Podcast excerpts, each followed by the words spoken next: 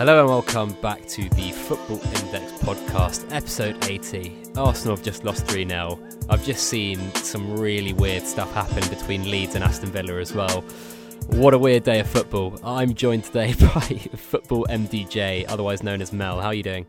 I'm all right, although I also watched Arsenal lose 3 0 and I'm hurting just a little bit. Uh, it was not good. Not good to watch. I, I'd love to say we go again next season, but I just don't know if I can do it.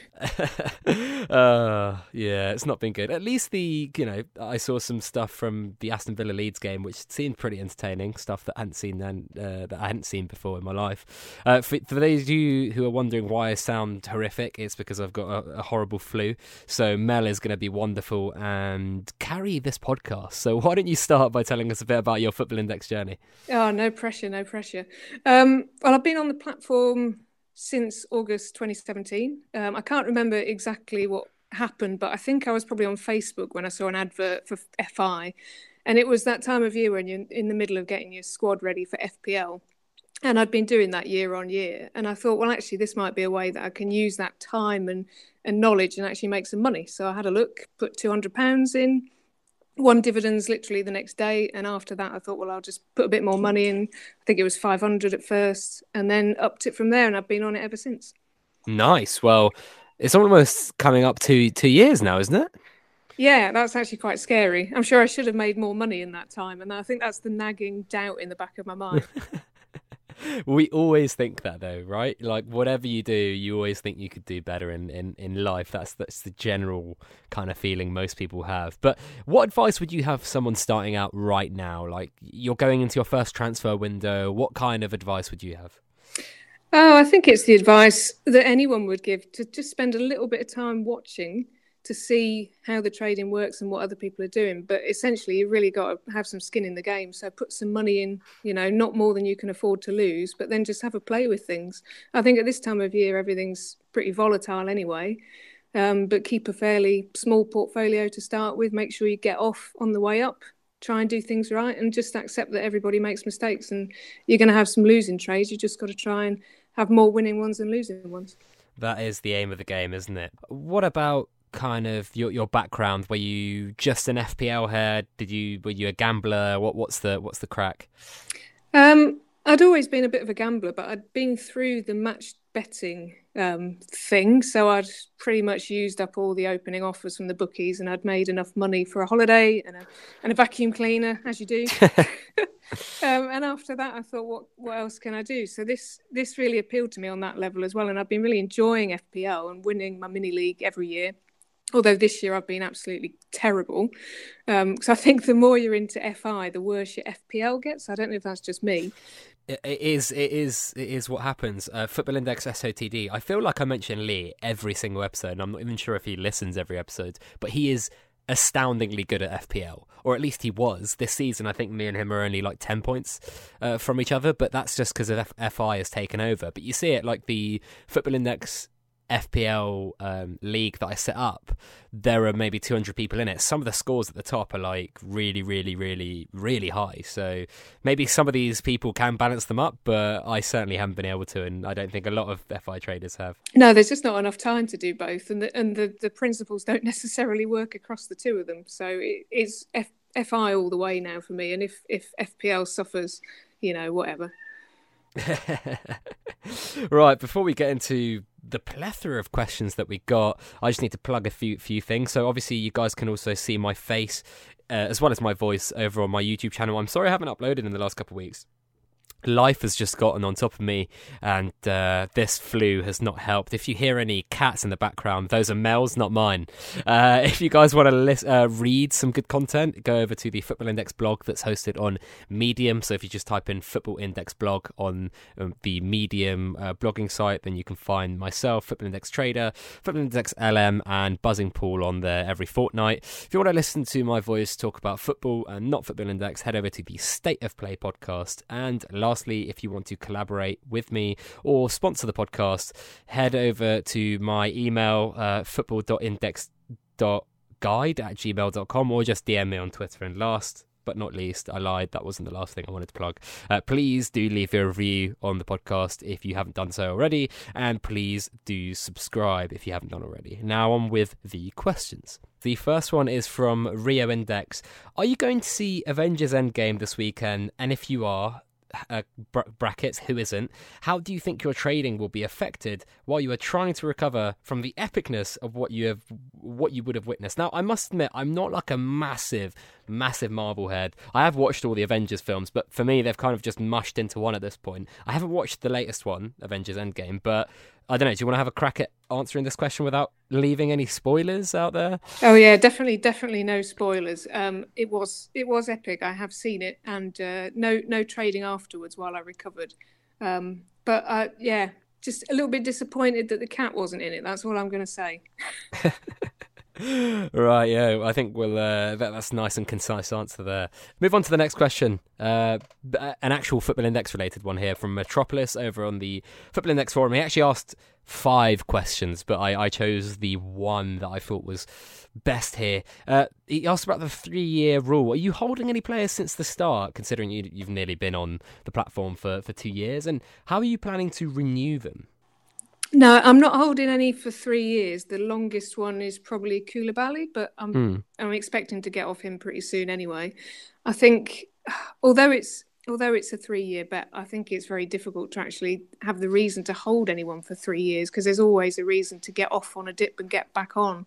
So I think I think if anybody is thinking that they're coming up to that point, then they need to be doing that. But you know, I think it's I think it's problematic that at the moment there's no easy way to tell how old your shares are. And I think that has to be something in the next iteration for FI to address because it, it really shouldn't be that difficult. And at the moment, I think it's a big ask actually for people to keep track of that, especially if you've got a port, you know, with over 100 players. Mm, mm, definitely. I think there needs to be um, a bit more kind of personalization for traders in terms of arranging portfolios, but more so knowing how long you've held someone, particularly if they are looking at taking in play dividends more seriously and part of the kind of football index proposition going forward. That is something that needs to be addressed. Yeah, and I think there's some. Um, I don't know whether it's misinformation or misunderstanding about what happens at the three year point because I saw something.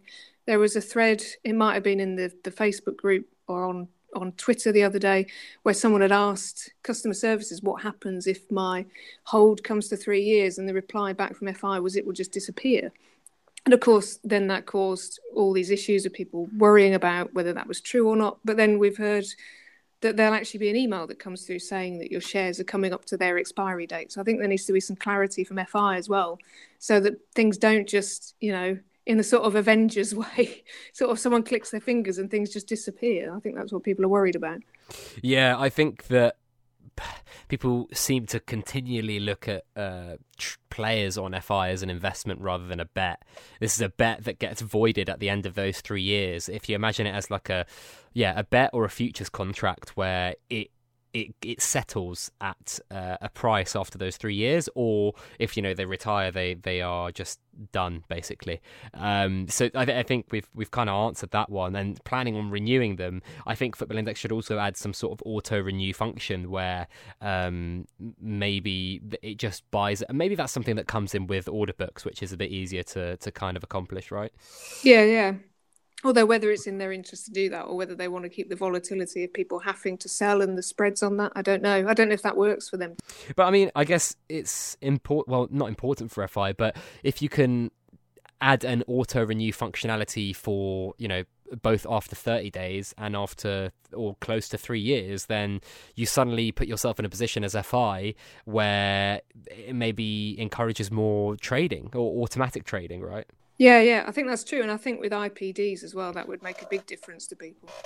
Well, move on to the next question from Penguin from the Index Gain Slack community, who always asks really, really odd questions. He he posted some stuff about kind of like weird um, newspaper headlines, and I must profess, I did actually go and look through them, and some of them were just so so R rated that I think I'd I'd look at getting probably get banned from every kind of uh, podcast outlet if I did actually repeat some of those headlines, so I'm not going to. But his question, or his serious question, was what are your thoughts and your guests' thought on certain amounts accounts on certain accounts having undue influence to manipulate markets. I personally believe tipsters are the most toxic thing to happen to the platform. They are usually the worst kind of self-interested people who look to screw others over. Oh, the tipster question. I, I think it's difficult because I think I think it's how do you define a tipster for starters? I mean, we know that people are just inherently lazy, and if you can give people all the tools in the world to research players, but actually it takes time and a lot of people don't want to do that. They just want to make a quick buck. So if there's someone saying buy this player, they're a sure chance they're going to go up, then people are going to go for that. But I think it's difficult on FI because we could all be tipsters because if any of us talk about the players that we've got in our own portfolio, that's a that's a win-win situation for us. So I think sure whether whether we're deliberately pumping what we have or not, I think you always know in the back of your mind that if you're talking about a player that you hold, you know you're you're going to get some hopefully some buy-in from that as well. So it's where do you where do you draw the line? And then I think you've got you've got people on the platform that are going about this in a really professional way, and they're they're doing the research so that other people don't have to. You know, I'm thinking about people like Fit and Index Sharp. They're they're putting out researched articles that people are buying into. And would we call those tipsters or would we not? And i think that's that's where it's difficult and where where do you draw the line? On the other hand there's some some pretty terrible stuff going on on twitter lately. I've seen some accounts that have clearly got nothing to do with fi that are all pumping the same players and i think that is dangerous but i don't know how you how do you legislate against that mm, mm. yeah i don't know it's I, I just think it's kind of toxic for the platform. The thing that I picked up from Penguin here was um, they're usually the worst kind of self interested people. And I think that kind of self interest is the most important bit, right? There are people who don't really see that what they're doing could potentially harm the platform and therefore kind of screw themselves over longer term because presumably like they want to make kind of lots of money on the platform and presumably they're trying to accelerate that by tipping these people or kind of pumping them, whatever you want to call it, on Twitter. And so if you kind of do that, maybe short term you make more money, but longer term, if the platform is harmed and less people join, etc., then you're kind of screwing yourself over. Yeah, yeah. I mean, it's just a short term game for them, isn't it? And and you can see the difficulty I have is that FI kind of facilitates it sometimes with the way sure. the, the, the app's set up. And when you, I mean, when I don't know about you, I woke up this morning, I looked at the trending list, and every single player on there was a 10p player that had gone up by 30% or something. And you think they're they're kind of allowing that to happen, and that's not helpful. I think it's good that people are calling out other people that are just pure pump and dumpers. But then you know, like I said, I don't know where you really draw the line, and there are going to be some tipsters out there that are perhaps making the platform if it's not purely self-interest and if it's properly researched i think that makes it an easier sell to the people who don't want to spend hours doing the research and just want to know well who do i buy who's going to go up mm, yeah I, think the issue is that um, no one really knows who's going to go up. so I think it's it's sometimes when you talk about these tipsters, whether it's kind of people doing the research or people not doing the research, it's to some extent the blind leading the blind, which is creates an issue in in itself. But I think you know this is something that we could probably talk about all day, isn't it, Mel? But uh, we'll move on to a, a, little weird section here, talking about youth players, which are you know probably the most pumped on on the timeline or, or uh, tipped. Uh, the first question is from Nick. Do you think the youth trend may reach saturation at the beginning of next season, given that many will play in international competitions this summer or pre-season, which will see them rise? Oh, um, I don't know. I, I keep thinking we've reached saturation point, but we don't seem to get there. It just seems to keep on going. I mean, I don't know. I, I, I generally have played for dividends while I've been on the platform and, and tried to stay a little bit away from the youth trend because in my mind it, it just feels more logical to be playing for something a bit more concrete. Um, but you know, at the moment, that's where the trend is. And although we can talk about things dying off over the summer, we've got some potentially really high profile youth transfers that could go through people like Felix and Jovic. You know, there's some players there who are going to be in the spotlight as well. So I don't know if it's, I don't know if we're going to reach saturation point. but but also there's there's the the thing that I worry about, well, not worry, but I, I always think about is that if they did die down, Football Index has probably got a f- like fresh batch of IPOs waiting to be kind of um, entered into the market that are mostly those younger players, right? Yeah, yeah, exactly. So it's just going to keep on churning, and and as I've said, you know, people are lazy. So if this is the way that you can make a quick buck, if you know that you get on a youth player and they're going to rise as soon as they get on the bench, they're going to rise in anticipation they might get on the pitch. They'll probably drop as soon as they get on the pitch. But if you know what the pattern is, then people are going to continue to do that, and they're just going to churn through the next batch of youth players and the next batch. And I don't know where that saturates, but I mean, it's it's, it's a strange time when you've got Mason Greenwood so high on the platform. I don't know, he's in the top top 20, top 30 now. so, and you just think, you know, even the huge Cho crash doesn't seem to have slowed the wheels on that. So I'm not sure if we're quite. I guess, I guess with that one though, there is, you know, there's a big, big injury to a player that is relatively unproven. So I, I, think if that injury happened to someone who was in like, you know, 25, 26, 27, we'd see a similar crash. Oh yeah, yeah. Yeah, I think so. But but it probably wouldn't have they wouldn't have risen at the same rate that he Yeah, rose. no, of course not. And people would have got on for more of a reason. And, you know, there was a lot of FOMO going on there as well. Oh, definitely, yeah. And people are smarting from it, but I don't think they're necessarily going to change their approach. I think mm. people are still going to going to pump for youth because that's you know that's where the money is at the moment. Mm. Well, the next question is from Stanford, and it's definitely linked. Much of the top 200 is plagued with youth rat money, and now the pool of realistic media dividend winners is slimmer than ever, with quintuple winnings, which I'm sure he's mightily happily about. Uh, payout uh, quintuple winnings winning payouts and FI's biggest ever media offering.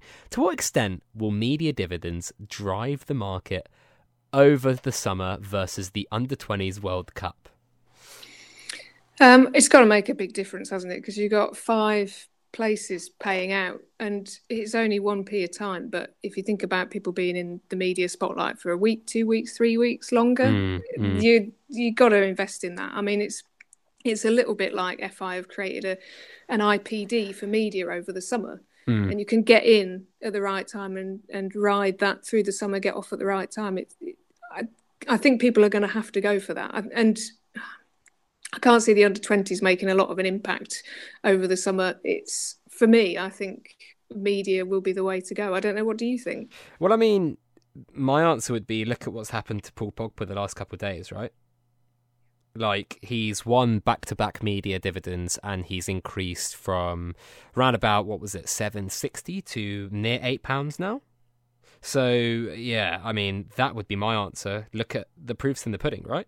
Yeah, and that's good for the rest of the market because if the likes of Pogba continue to push what is the boundary at the top of the market, then everybody else gets a little bit of a jump up as a result. Mm. I think so. well, I mean, have, ha- I half a million, half a million pounds went into Paul Pogba, pretty much. So that's not a, a small amount of money.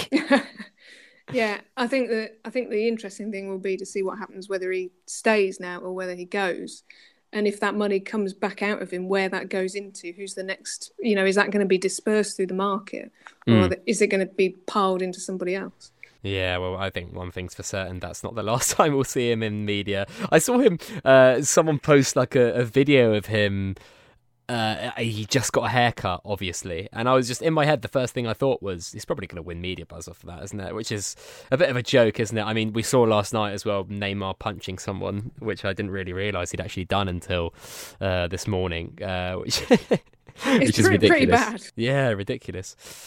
Uh, the next question, which is linked to the previous two, is from 90 Futures. He again asked, do you, do you think the youngsters' trend will die down soon? Which I think we've answered. But his follow up is interesting. If yes, what could you see being a new trend? And maybe we've answered that with the media question, right?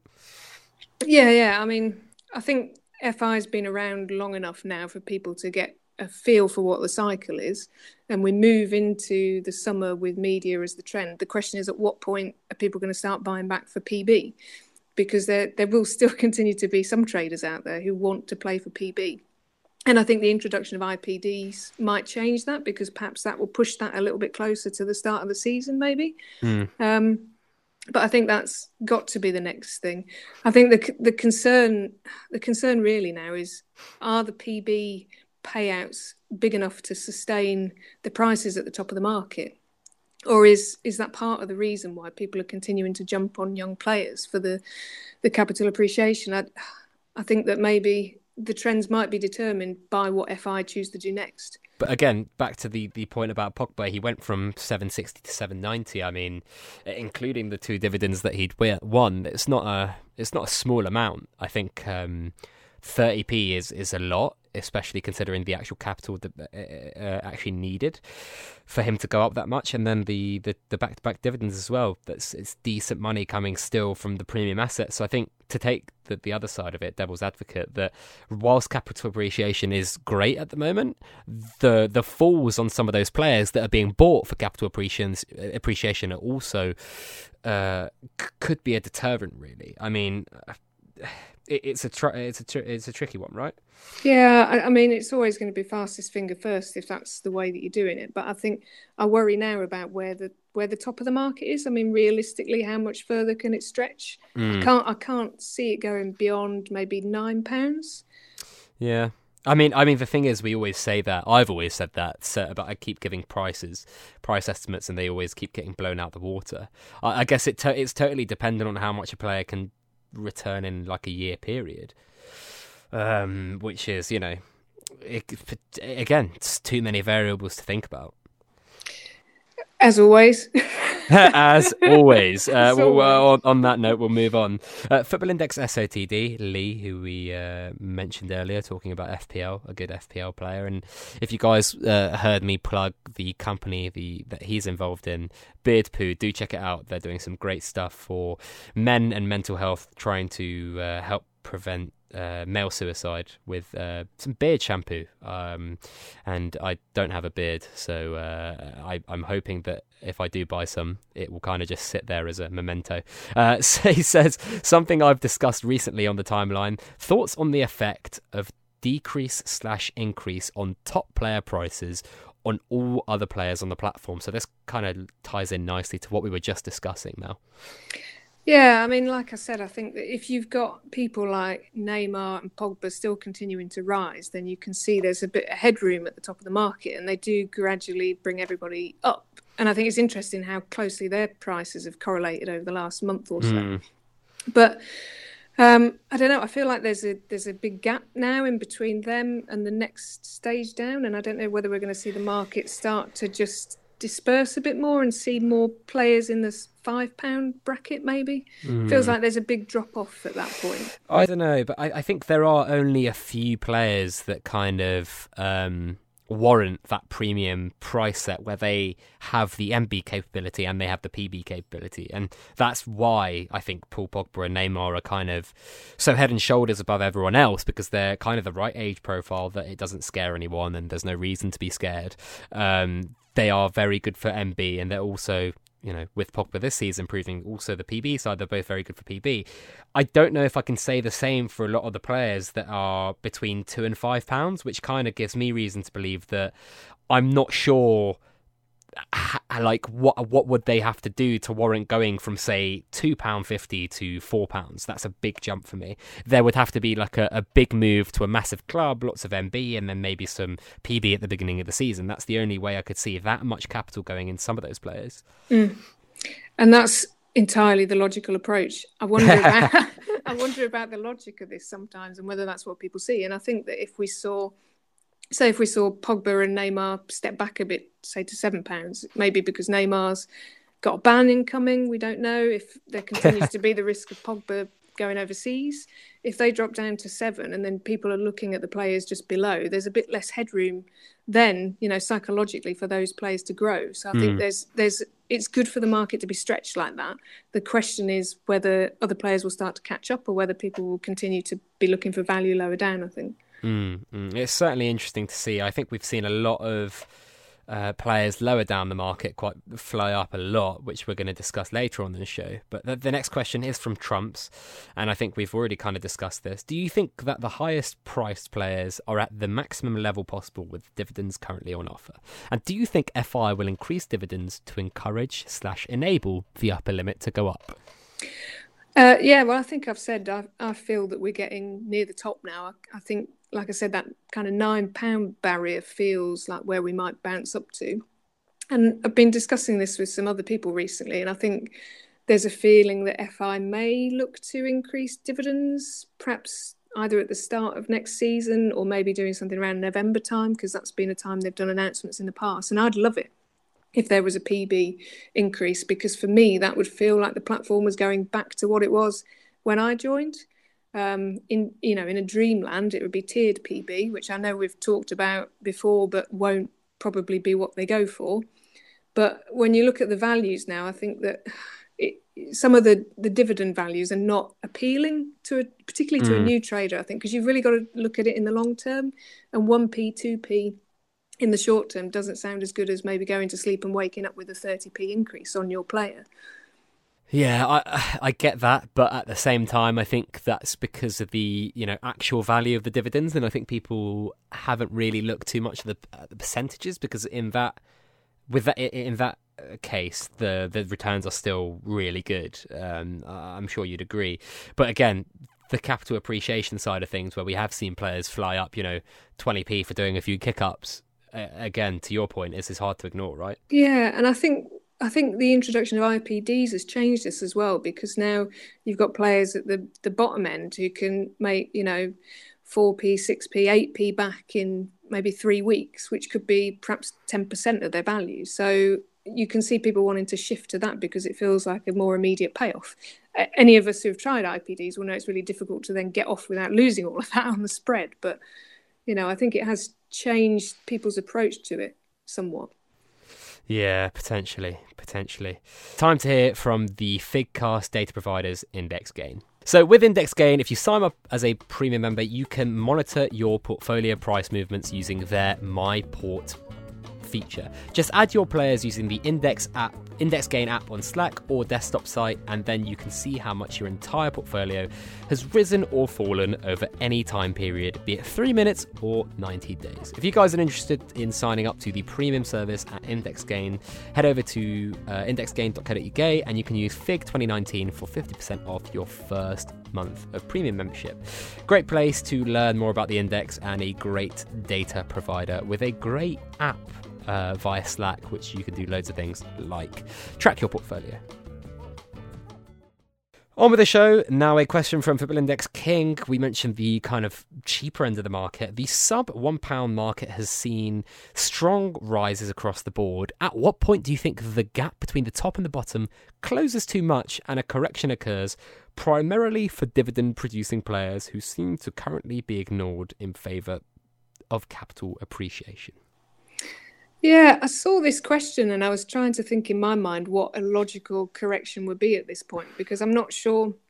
I don't know. I, th- I don't know that it, there is a correction coming because, like I said, I think IPDs has changed it quite a bit. So there is a lot more value in the sort of sub one pound players now.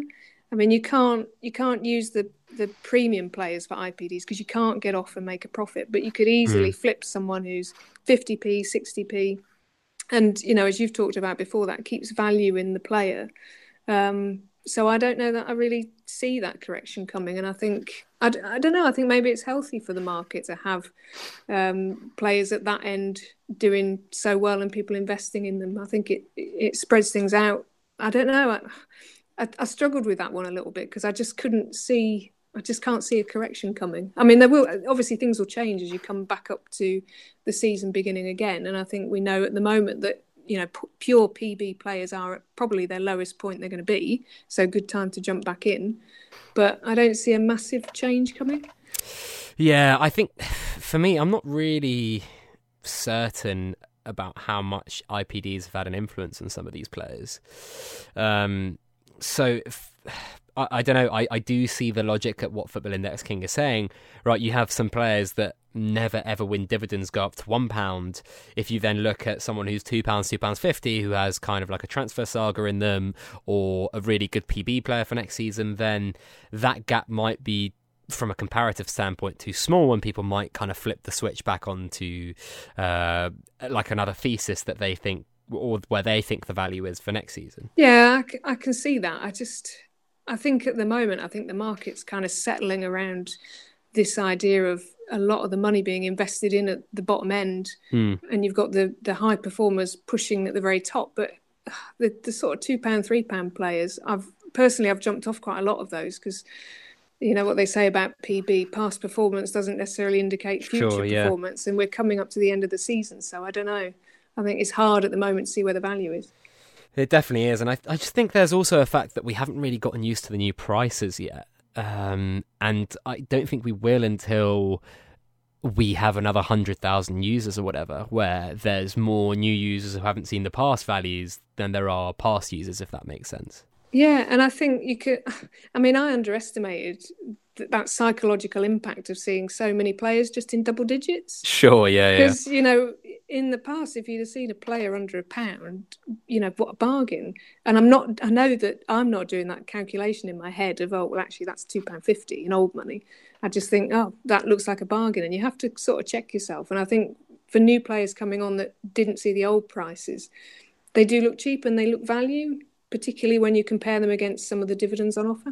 But also, I think I, I tweeted this the other day about how people um, are probably still multiplying by three or dividing by three, depending on you know who they buy, who they sell.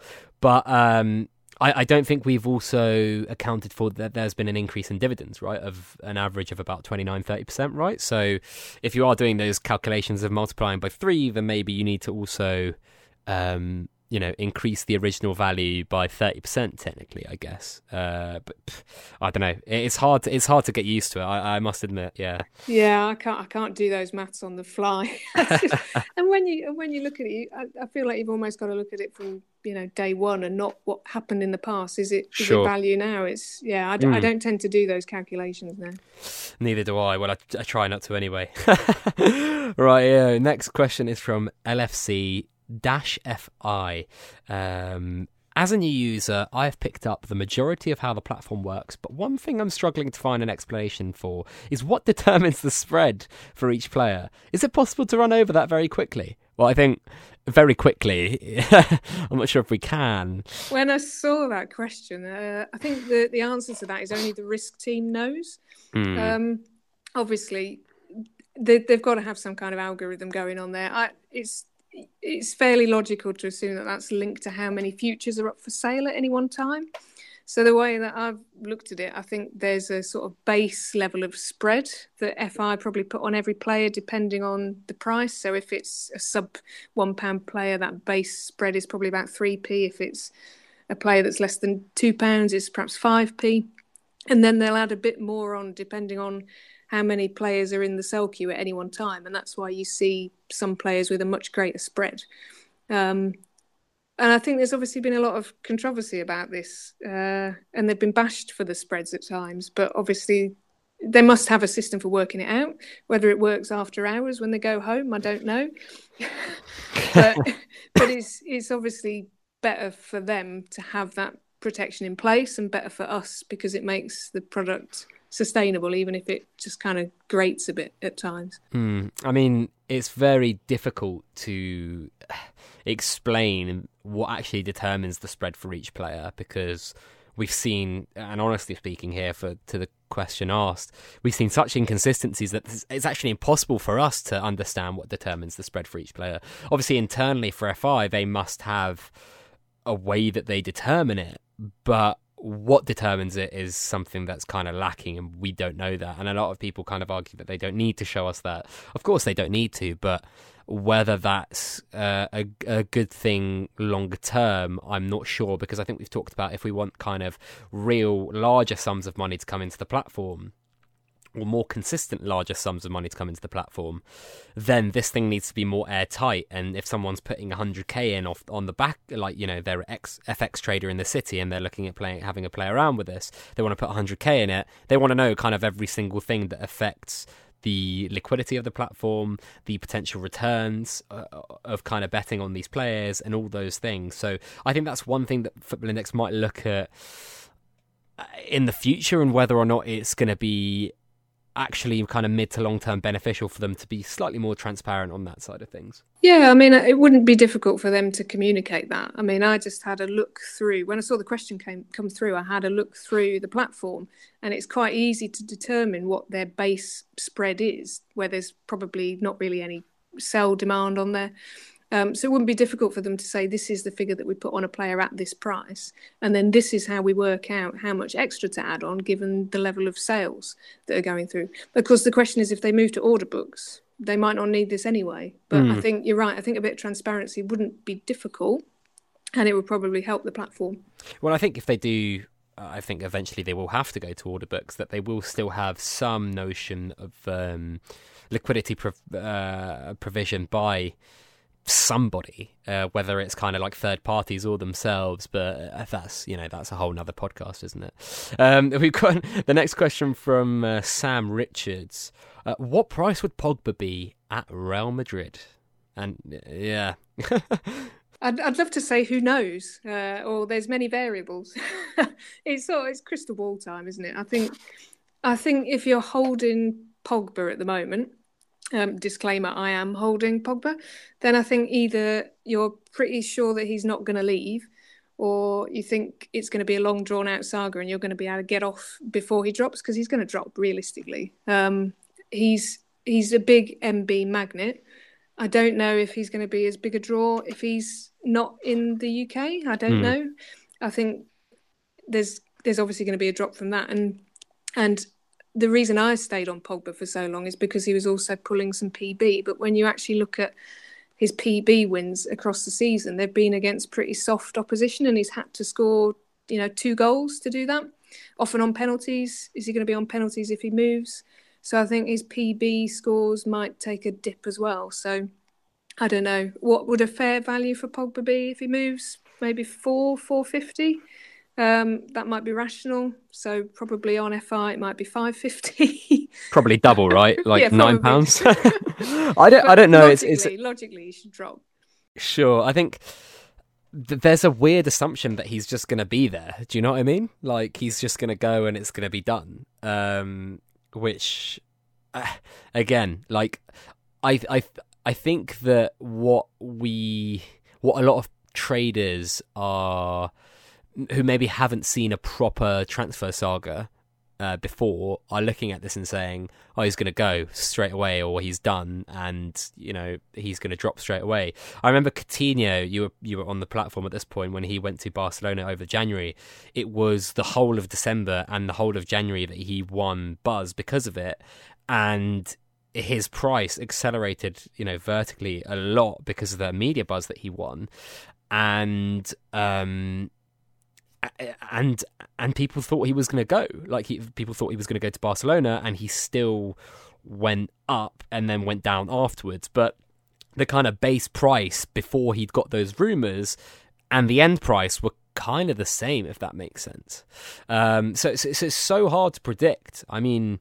I would have thought Coutinho would be lower at his current price right now at Barcelona if you'd asked me like back when he got transferred. I don't know about you, Mel, but now if you look at his price, it's still pretty high. And obviously, there's been kind of other variables such as will he come back? Um, there's also assumptions that have to be made on Pogba being a Mino Raiola client. That's never kind of an easy deal to make with that guy. Uh, so I just think that people are focusing on. I mean, look, if you focus on the end point, right? then you've got to probably focus on the endpoint of say a hundred thousand or hundred uh, thousands of different youngsters that are on the platform. Uh, the chances of one of those becoming, you know, as good as Neymar or Pogba on the platform are like a hundred to one or a thousand to one. So it's kind of the same thing here, right? At least you know that Pogba actually kind of has a base price to drop to, whereas some of these youngsters they could go to zero essentially. Yeah, and it's it's going to be a long drawn out saga. And as you said, this this is where football index is a gamble, not an investment. Because mm. there's all these little gambles that we're taking all the time. So I'm staying on Pogba at the moment, and that's a gamble that I'm choosing to make. And I'll continue that until I think it becomes too risky. So it's one you've got to keep an eye on for sure. Because I think it, I mean, what will happen? He'll drop like a stone and then he'll rise back up again but he will settle at a level lower than where he is at the moment. He's, you know, there won't be the MB and the PB pool that there is at the moment. I can't see it. And if you look at the price of Coutinho, if you look at Bale, um, I, I, can't see him holding the price that he's got now. So the, mm. the the question is, when do you get off, or do you stay on? I mean, I think there's a good chance he'll stay. Actually. I mean, who knows? That's not for us to say. And obviously, like this isn't a endorsement to sell or buy Pogba, but it's just kind of us trying to again, crystal ball time. We could both be wrong. We could both be right. Who knows? Uh, we'll see what happens with that one. The next question is from Filthy Index. That's that. The, they're getting weirder and weirder. These handles. Um, for newer traders, what's the best way to tell when to sell a player to have that pump and dumpers jump on after you've bought them? Uh, and then he says filthy hashtag football index. so um, when to sell a player after they've been pumped and dumped? or pumped rather? I think I think it comes back to knowing why you've bought a player in the first place. So, uh, what I got from that is I think they're saying if you're already on someone and you suddenly feel that they're getting pumped and there's an opportunity for you to make a bit of profit from that as well if you get out at the right time. I think so. So I think if you know why you're on the player and if you're keeping yourself aware of any news or changes to that, if nothing's changed and they've suddenly shot up, and if you look on Twitter and there's a load of random accounts that have got nothing to do with Football Index suddenly tweeting the same player as a certainty, then you know that you're probably caught in the middle of a pump and it's a good time to get out. And I, in that situation, I'd probably just IS and, and get the hell out of there. Um, yeah, I, go on. Sorry, I, I was going to say I think you can also you can see the players where this happens on a regular basis. So I don't know. Maybe there's some money to be made in trying to spot those before they get pumped. Um, who's that? is it a Japanese player? Is it Endo? Who has this hilarious graph? There's just peaks and troughs and peaks and troughs. There's another one, um, Ad- Advincula. Yeah, yeah, yeah, yeah. Who I actually bought, not realizing that that was a pure pump and dump, and I got off at the dump because I didn't even know oh. what was going on. So I think there is. I think if you're aware of what you're doing, I think uh, you can spot it and you can get off and make a bit of money out of it yourself. Mm. I think it's. Uh, I tweeted the other day about how kind of one of my favourite strategies is to sell players when everyone's speaking about them on Football Index Twitter and buy when no one's talking about them. Uh, that way, you're kind of definitely it's impossible for you to be dumped on, kind of, because you're buying players that no one is talking about, and then you're selling them when everyone is pumping them on Twitter, which is kind of useful. And sometimes those pumps will go on and on, and they'll uh, they'll fly up, and you'll get better at working out which ones are going to continue going up. But at the same time, you also get better at working out which ones are going to go like and get dumped by someone after a bad performance or whatever. I mean, we've seen kind of Moise Kean recently. I think flew up to three pounds. He's near enough two pounds now. That's a that's a big drop, right? Like that's a near three pound in own money drop. That's a lot of actual capital that's dropped out of him. So there are certain players that you need to kind of know when to let run and know when to sell. I, I think it's just kind of, and this is going to sound very cliched, but just practice. Just continue doing it, set a strategy, and then kind of iterate that strategy. Yeah, and it is by far the hardest thing about the whole platform is actually knowing when to let go and acknowledging that sometimes you'll let go too early and they'll continue to rise, but that's probably all right because the majority of times they're going to drop. So, yeah, it's the hardest thing. Mm, definitely. Uh, the next question, and again from another funny handle, Fi Mo, and this is Moe from The Simpsons. Uh, his profile picture is Moe from The Simpsons. Uh, do you like to hold a certain percentage of players from different leagues, positions, or strategies, etc., in your portfolio? Um, to, yeah, I mean, to, to some extent, deliberately, uh, not entirely. Um, I've, in terms of leagues, I pr- probably have less EPL players because I think they're generally overpriced, um, and Bundesliga just because there's less games. So I think there's a sense in holding slightly less of those. Um, and position wise, midfielders and forwards. T- tend to stay away from defenders, apart from the odd one. And I don't think I've actually bought a goalkeeper yet on the platform. Wow. Well, I mean, I actually, yeah, as I mentioned, I got burnt on my goalkeeper choice for the squad builder series that I've started. Sorry, I just paused for a second because Manchester City have just scored against Burnley. Oh, uh, who scored? Sergio Aguero. So uh, mm. looks like Sergio could be winning them another another title. Um, very good, very good. The man, the man for the moment, isn't he? Always. Um, He's uh, it was a weird one though. He shot and it kind of got scrambled on the goal line, but goal line technology has given it, um, which is you know great for you who support Manchester City. Not great for you who support. Oh, that's tight. has that gone over the line? Oh. I really should have captained him. Oh, I captained Mane.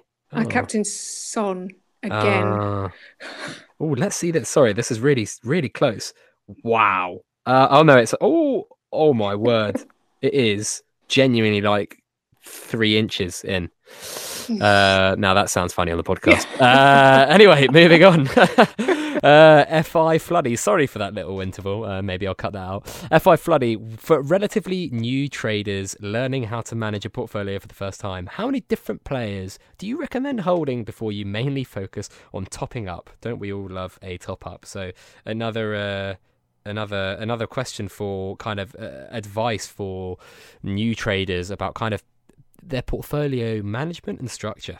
Yeah, I mean, I don't think there's one right answer because I think it depends on what your uh, level of time commitment to the platform is going to be. And I think it depends on your bankroll. I mean, I just mm. actually got a friend started up on the platform and she started with, I think she started with about eight, um, which quickly went up to 12. And I think she's on about 16 now and enjoying it. And I think that probably somewhere between 12 12 to 20 is probably the most you want to start off with because you want to be able to keep an eye on them and see how they're going up going down what's what's affecting their price. And i think beyond that it gets hard. I think how long you do that for is just until you feel comfortable and you can invest a bit more time as well as money. Um, i think that the interesting question now is what is you know the holy grail question what is the right number of players to hold in your portfolio as a more experienced trader? Because obviously we've got traders who have hundreds and we've got people who keep it quite tight with maybe 20 30 yeah. I mean what about you? How many have you got? Oh god. It's um i don't know. Let's have a look. I don't actually know. I hold lots of like you know ones and twos in players so i don't actually count those obviously. Um maybe like 40 or 50 at the moment. But but not not that many. Um i i think it depends on your risk profile right? Like um if you have more players, then it's less likely that you're going to get burned massively. Uh, if you have l- uh, less players, then you're going to have larger chances to profit. But at the same time, again, as I mentioned, you, you could lose out a lot as well. So, I, I again, I think it, it depends on your risk appetite completely depends on your risk appetite, but you'll kind of learn what your what's best for you within the first like couple months of being on Football Index. I'd say. Yeah, I'd agree with that. I think it's about risk profile, but sometimes I think it's about actually having the self control not to buy every single player that just appears on your radar. If if you are struggling with that, sorry to cut you off, Mel. If you are struggling with that, always think to yourself: if I could only buy this player for my portfolio, would I buy them? Right? If I could only buy this player, um, and I can't buy anyone else for the next month, would I buy them? And if you start thinking like that, it kind of makes you um, really certain about players that you buy, and then you suddenly start making sure that you're not winning 60% of the times in terms of your trades you're winning more 70 75 80% of the times and that's when your kind of uh, profit starts to snowball and it starts to compound a lot more because a, a lot of people talk about com- compounding kind of um, dividend wins, but if you compound profits as well, that's even more powerful sometimes. So people need to kind of think about that uh, to some extent as well. But again, just generally, I think just have a crack for a couple months and then see where you are. Yeah, yeah, and don't don't put pressure on yourself to kind of conform to any particular mm. style or number of players. I think you just got to feel your way with it for a bit. Definitely, I think those are wise words. Football Index Focus, who was on the podcast a, a, few weeks ago, if you could only change one thing about the current iteration of FI, what would it be and why? Oh, I might be a bit naughty here and, and pick one very big thing. I think if I could change anything, I would just uh, completely change the entire tech setup. So I would just ditch the app completely, start again start again with the website and just all of the infrastructure behind it because I think I think the the tech issues, the mistakes are uh, they're damaging the confidence in the product and I think they put a lot of strain on the customer support team as well. And it feels like we're at the stage now where they just need to they just need to deal with some of those issues. So that that troubles me a little bit because it's even the little things. So when you when you um, withdraw some money from the platform and it says successful what is it successful withdrawal or when or when you um when you deposit money and it says um, successful finished or something. And it's uh. you know and i know they're, they're just tiny little things so they should be easy enough to fix. But if i was a new user going on now and putting my money in and i saw something that looked like it was you know an, an email asking me to send money to a nigerian prince I, would, I might run the other way, and also where you've got people having to chase IPD payments, uh, the wrong div payments being yeah. paid out. I mean, that actually costs the company money. Exactly, exactly. So stuff like that, and and I, I think I would build something into the platform that would allow um, traders to let FI know about problems, and for other traders to see that problems are on their radar. So like a like a GitHub. Uh, yeah, I mean, like if if my broadband goes down before I start getting on the phone to Virgin, I'll check the website and see is there an outage, has something been noted, and if there mm. is, I won't chase them. I'll just wait. So there could be something on the site saying we're aware of these issues. And, and they sometimes do that with customer support Twitter, but it often comes quite late, doesn't it?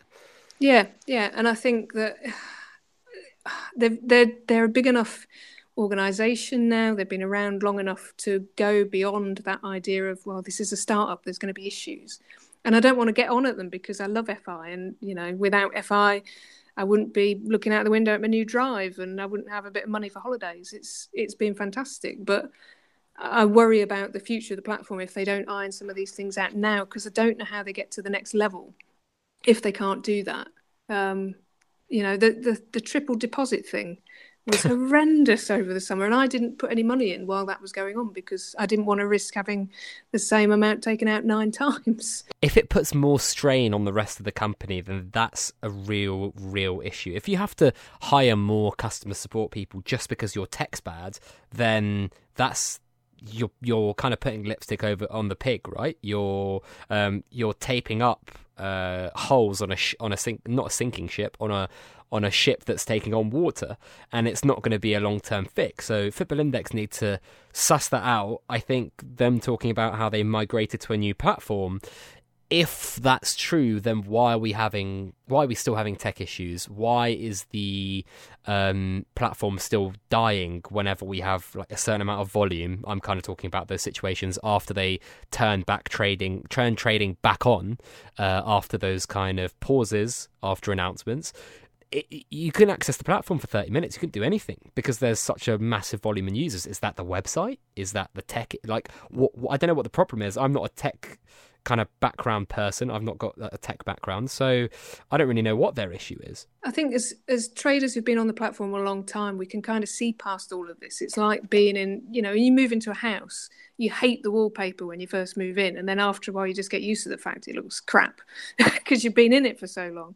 But when you, I mean, I, when when I was onboarding a new user there was one of these dividend issues and IPD issues, and I just thought, oh my god, how am I going to explain this to them that the oh, money oh, should be sometimes. coming through, but it's not coming through, and it will, and maybe you'll have to chase, and maybe you won't.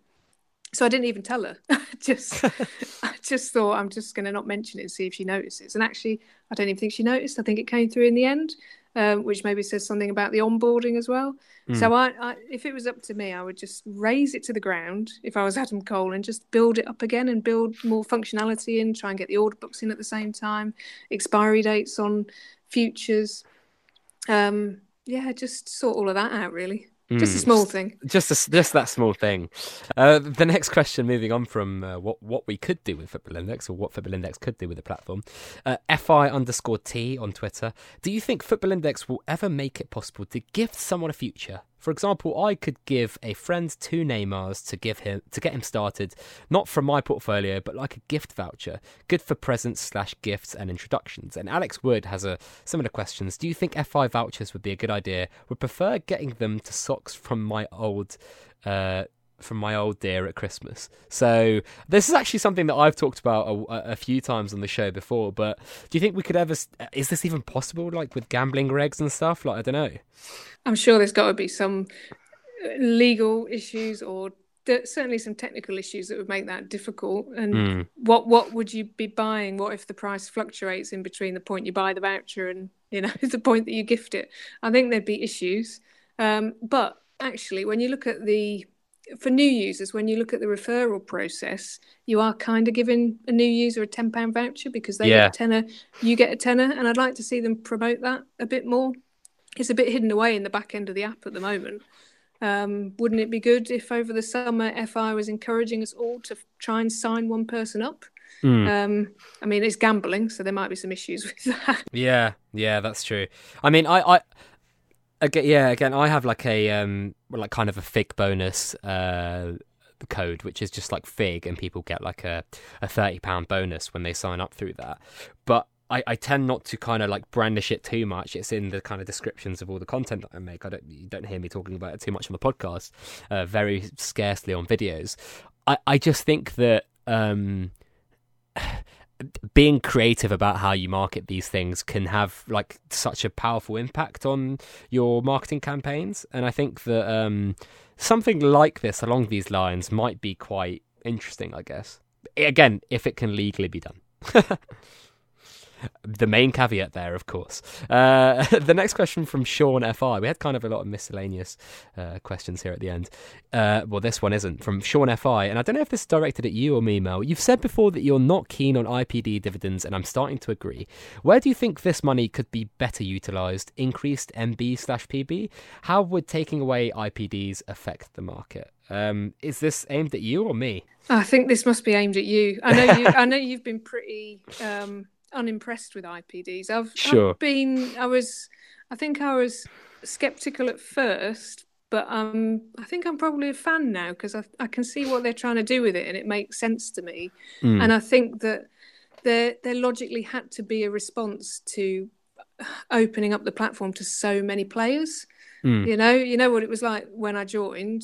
There was the the top 200, and mm. that hmm. was it really and you know people would get promoted into that but now i had a look and there's over 3000 players on the platform that could all you know be bought but are highly unlikely to win dividends most of mm. them um, i had a look to see how many had won dividends over this season match day dividends mb dividends and i think it's somewhere around the 400 pound mark so there's all these other 2600 players that don't get a look in otherwise so i think ipds give them um, something. And I think it's also a good hook for new traders um, to see some money coming in straight away and to get that win.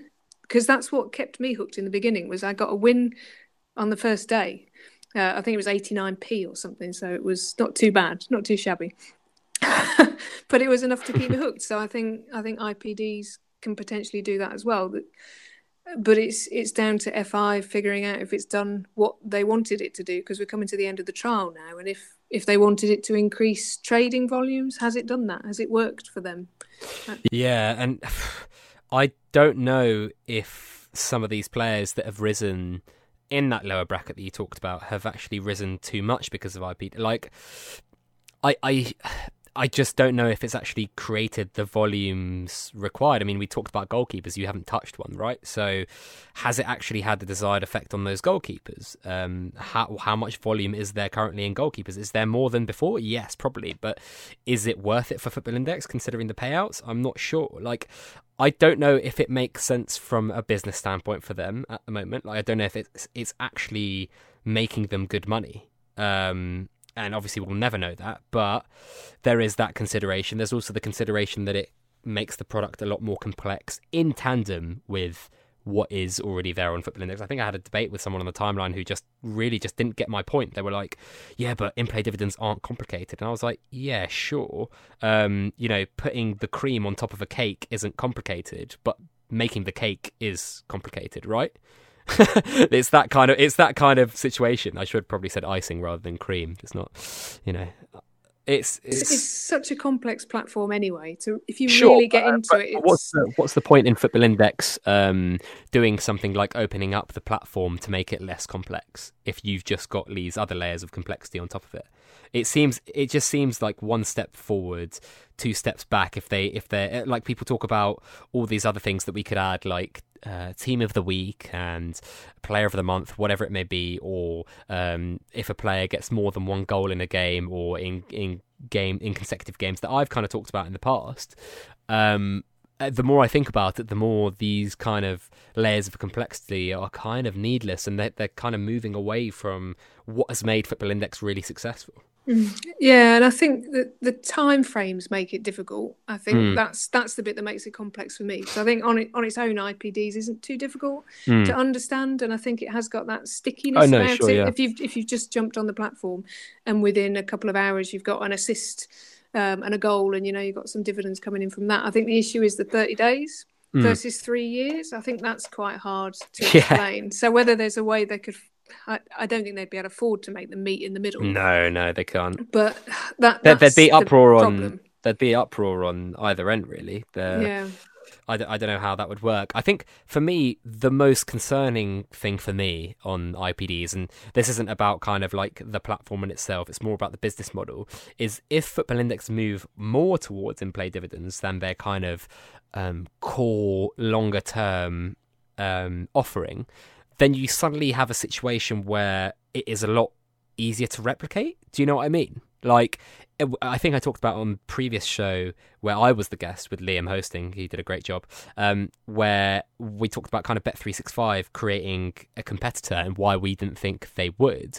Well, if they wanted to create something that is another you know cash cow or if they found a model similar to in play dividends that maybe made a bit more money for them then you know maybe it's it's riskier for football index as a business to have this as like a core core offering if that makes sense again i'm just speculating but for me that's that's a slight concern Yeah, and I don't think they're ever going to compete with the anytime goal scorer market. So it's Hmm. it's only ever going to be a nice little bonus on top of what you've already got. but, I just but- think but we can don't we know what can we can we guarantee that though not guarantee can we always think that way i mean look at the increase in ipds compared to existing dividends previously just Well, to yeah. take take the other point of it right I mean, I- I think the fact that they've increased it so much is an indication that it wasn't working.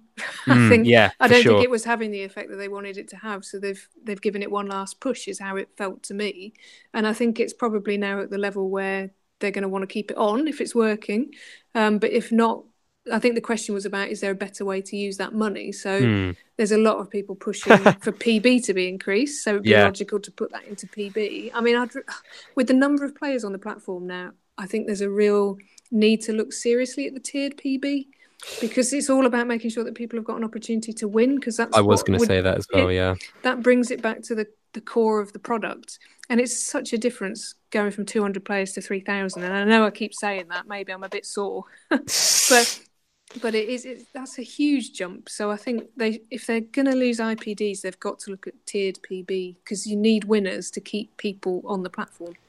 I, I kind of agree, and I think tiered PB would be great, but just not with the current scoring matrix. I just don't think it would work where you have players that are so valuable just because of their passing stats, right? I think that, um, and we can debate how important that is in football, etc. But if you just have players who kind of just pass all the time, winning or not winning, maybe kind of placing every now and then, I think it could not be damaging, but people kind of won't find it very intuitive. So I think if that happened, if they increased PB substantially and made it tiered, I think it would have to come with a matrix change. That would be the best opportunity to Football Index to finally create a matrix which is more robust. Um, that has things such as you know maybe duels and dribbles in it, and that just kind of makes a bit more sense because I think they've kind of they've looked at it and went, uh, this is the confusing thing for me, right? Goals are worth forty points and assists are worth 10 points. In, in play dividends, goals and assists are worth the same. Yeah, it is completely bonkers. It doesn't make any sense. Like, how does that make any sense? And then you've got the whole thing about on the treble day, Starman being the same as a double day. Like, there's just certain things that just don't make sense, both from a payout standpoint and from a um, and from a matrix standpoint, a, a kind of scoring points standpoint that I just think need to be iterated need to be changed, but do it with an increase in PB, keep everyone happy. Tier the PB if you make the scoring matrix a bit more variable. I think that would be like a win win win for everyone. Yeah, absolutely. Because the two things that don't make sense on the platform at the moment are players winning PB who don't seem to have done anything to warrant it, and also looking at who's the top price players and seeing players that aren't uh, youth players that haven't even made it on the pitch yet. And I think if you move to tier PB, you might actually you know mitigate against both of those things if you had a bit of a matrix change at the same time. So I'm I'm with you on that one. Can we petition for it? Uh, we can try. I don't know how successful I'd be, but um, yeah, uh, we could try our best. The next question is from Chris Vernon. Can you please explain the footy figure and how it works? Uh, this is going to sound like Football Index Guide is going to sound very ironic considering I couldn't explain the spreads and now I'm not going to be able to explain this. I've read the Zendesk explanation, but still don't understand what it's all about. Thanks and keep up the good work. Well, th- first of all, thank you very much, Chris. Second of all, I'm going to head over to the Zendesk uh, the Zendesk website, which is actually really good, underrated. Footballindex.zendesk.com. Have a look at that if you guys are new to the platform for sure. So, what is the footy? Uh, is one of the FAQ questions, and I'm going to read it out word for word. Right, the footy index is the index number that represents the market cap of all 200 footballers in first team list at a point of time. So that's the top 200. This is very badly worded. Being the sum of the current price of each footballer. Much like the FTSE 100, which was launched on the 3rd of January 1984 and had a start value of 1,000 points, the footy index launched in October 2015 with a base value of 1,000 points. Oh. it's just, yeah, it's one of those where I don't, re- I still don't get it.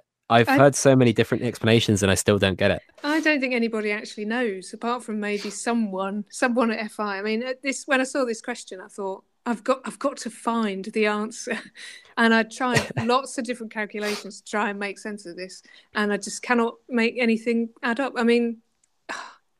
I think the only logical thing that I can attribute to this is that if Football Index gave too much away with it, and then it somehow gave away a bit of their kind of secret sauce to do with kind of like player prices on the platform, um, how they decide what prices they IPO play. I don't know, like, could the algorithm that they use for this footy, because there's clearly some sort of calculation that's done for it to go up or down, could them revealing or being transparent about that give something away? That's the only thing I can think of which has kind of r- pulled them back or held them back from giving us full transparency on what the hell this number means.